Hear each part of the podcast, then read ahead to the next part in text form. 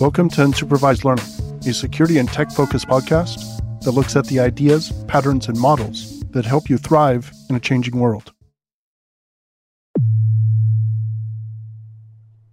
All right, welcome to episode 381. This is Daniel Miessler.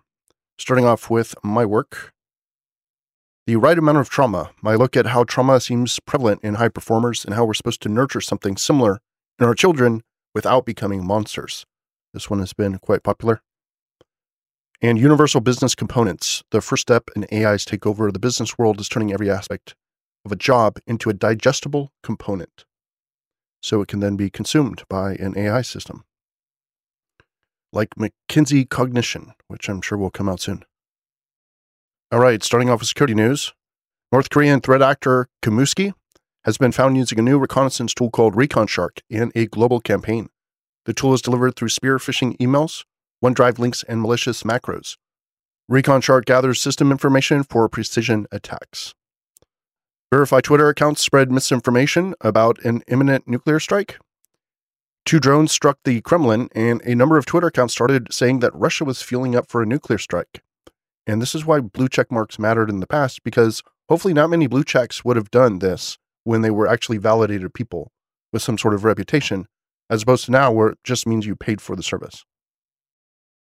And Apple has started assembling iPhones in Brazil to continue diversifying production out of China. I believe China tipped its hand too quickly about being aggressive and taking over the planet, basically, and people are pulling out as quickly as possible. And now it's a race to see if they can capitalize on their advantages before the world ostracizes them, or at least the countries that are able to. The NYPD says you should buy AirTags to protect your car from thieves. They even handed out 500 of them to New Yorkers. Sad times when crime is so bad that prevention isn't even an option. So the messaging basically becomes use something so that you can find your car after it's stolen.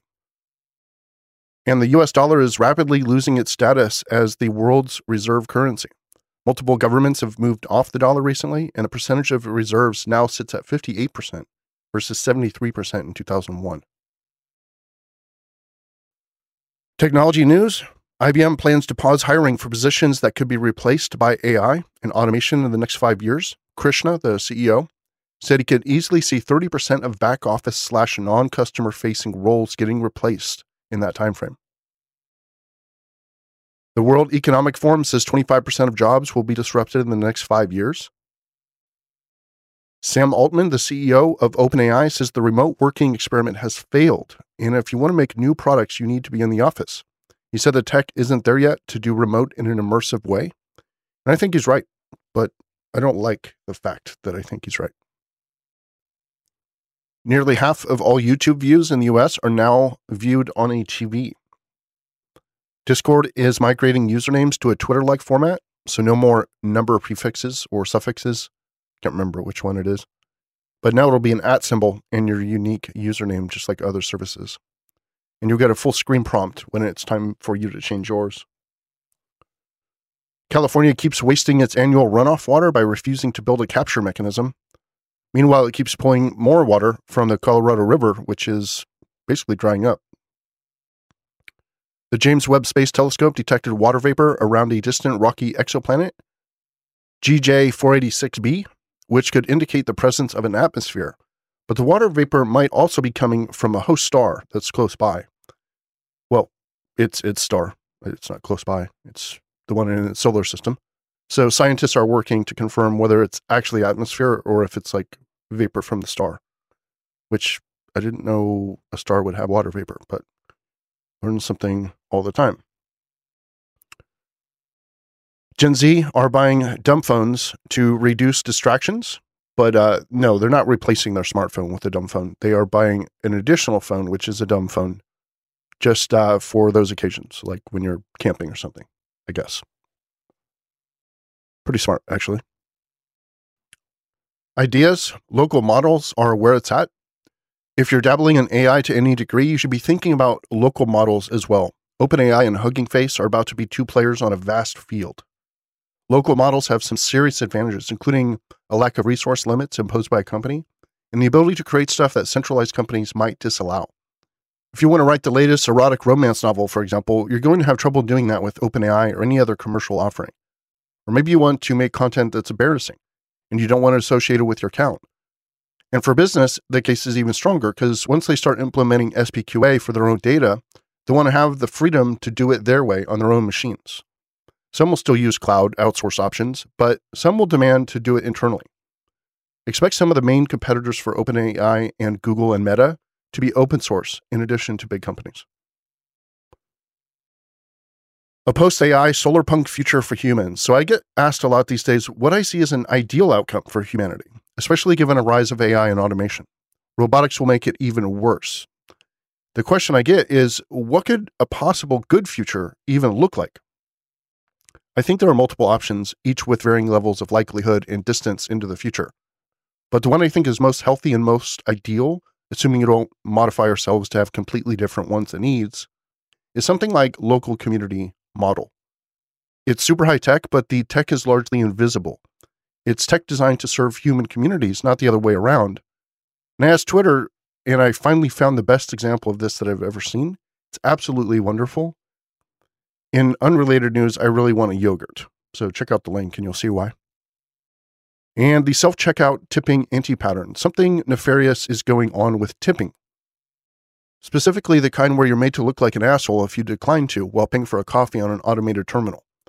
The scenario is you're being observed by a young cashier and you're presented with tipping options. And at the bottom of the screen, there's a click here to declare you're a horrible human being button. And she's watching you to see if you press it. So, yeah, I regularly end up paying like $9 for boba tea. I'm of two minds here. One, this is a dark pattern of manipulation, and I should resist it at all costs. Or two, shut the fuck up. You make a lot of money and she doesn't, so pay the tip. I've thus far sided mostly with number two. How about you? Notes I have my web app up and running for my AI services platform. Super exciting. Really enjoying this week's UL Book Club book, which is Chip War. It's uh, invaluable education on the current status with SMC, no, TSMC, and China and uh, all the different chip makers. Really, really cool stuff. And of course, all the bans and embargoes that Biden has put on China. Really, really good education. Highly recommended for anyone in tech. And looking forward to this month's mid month meetup on AI. Hope to see you all there. And I finished Picard season three while I was sick. One of the most emotional times I've ever had watching a TV show. STTNG hits me in the soul. I grew up on it. The version of the world it represents has shaped me as a person, and Picard himself has shaped me as a leader and as a human. Seeing the crew back together and the way they executed the season, it was it was just amazing like arms in the air, cheering level amazing. Loved it. If you like Star Trek The Next Generation and you haven't seen this, here's what you should do watch it with a friend who also loves Star Trek The Next Generation and hasn't seen it yet. Use something like SharePlay, which I haven't used yet somehow, or do it in person. But trust me, you want to watch this with a friend who also loves the show. I wish I could have, but I'll probably re- rewatch it and do that. All right, Discovery. Hack-a-Prompt, a CTF based on hacking large language models. Cloudflare Radar, a worldwide pew pew map thing, but mostly for networking. Pandas AI, a Python library that adds AI to pandas. Vim key bindings everywhere, a massive list of the various places you can use Vim key bindings. Building a red team infrastructure in 2023. Code Threat AI Assistant, a static analysis tool that uses OpenAI to provide fixed suggestions, taint flow, explanations, and possible attack scenarios. Yuval Harari says AI could create new religions that control humans. I'd love to read more about this by clicking on the link, but I'm not subscribing to the Times in England somewhere. The concept alone of uh, yeah, AI creating religions, I think is enough to get the point of it though. And Open Llama, an open source reproduction of Meta's Llama LLM, and implementing LangChain in 100 lines of code. Quite a good piece. And uh, I worked on this actually over the weekend, and it definitely works. Recommendation of the week Remember, there are possible worlds on the other side of AI taking most jobs. Many good possible worlds. But one of the best ones is the idea of returning to local farms, local communities, and local life. Cities will still be fun, but life would be mostly based around people And of course, cities can be based around people as well, but different vibe. So it wouldn't be about the climb or the status, but people. And we'd spend our time working on things, getting our hands dirty, striving, creating art, cultivating land, growing food, exchanging it for other things of value. I'm not saying this is likely, and it certainly isn't anytime soon, but it's possible. And if it appeals to you, then that's what you should be putting in for for all this different effort around AI. We should be thinking about what's on the other side of, of this chasm we're about to rush into.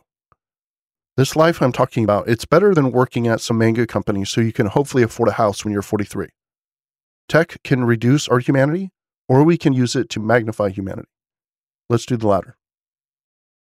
In the aphorism of the week, technology is a useful servant, but a dangerous master.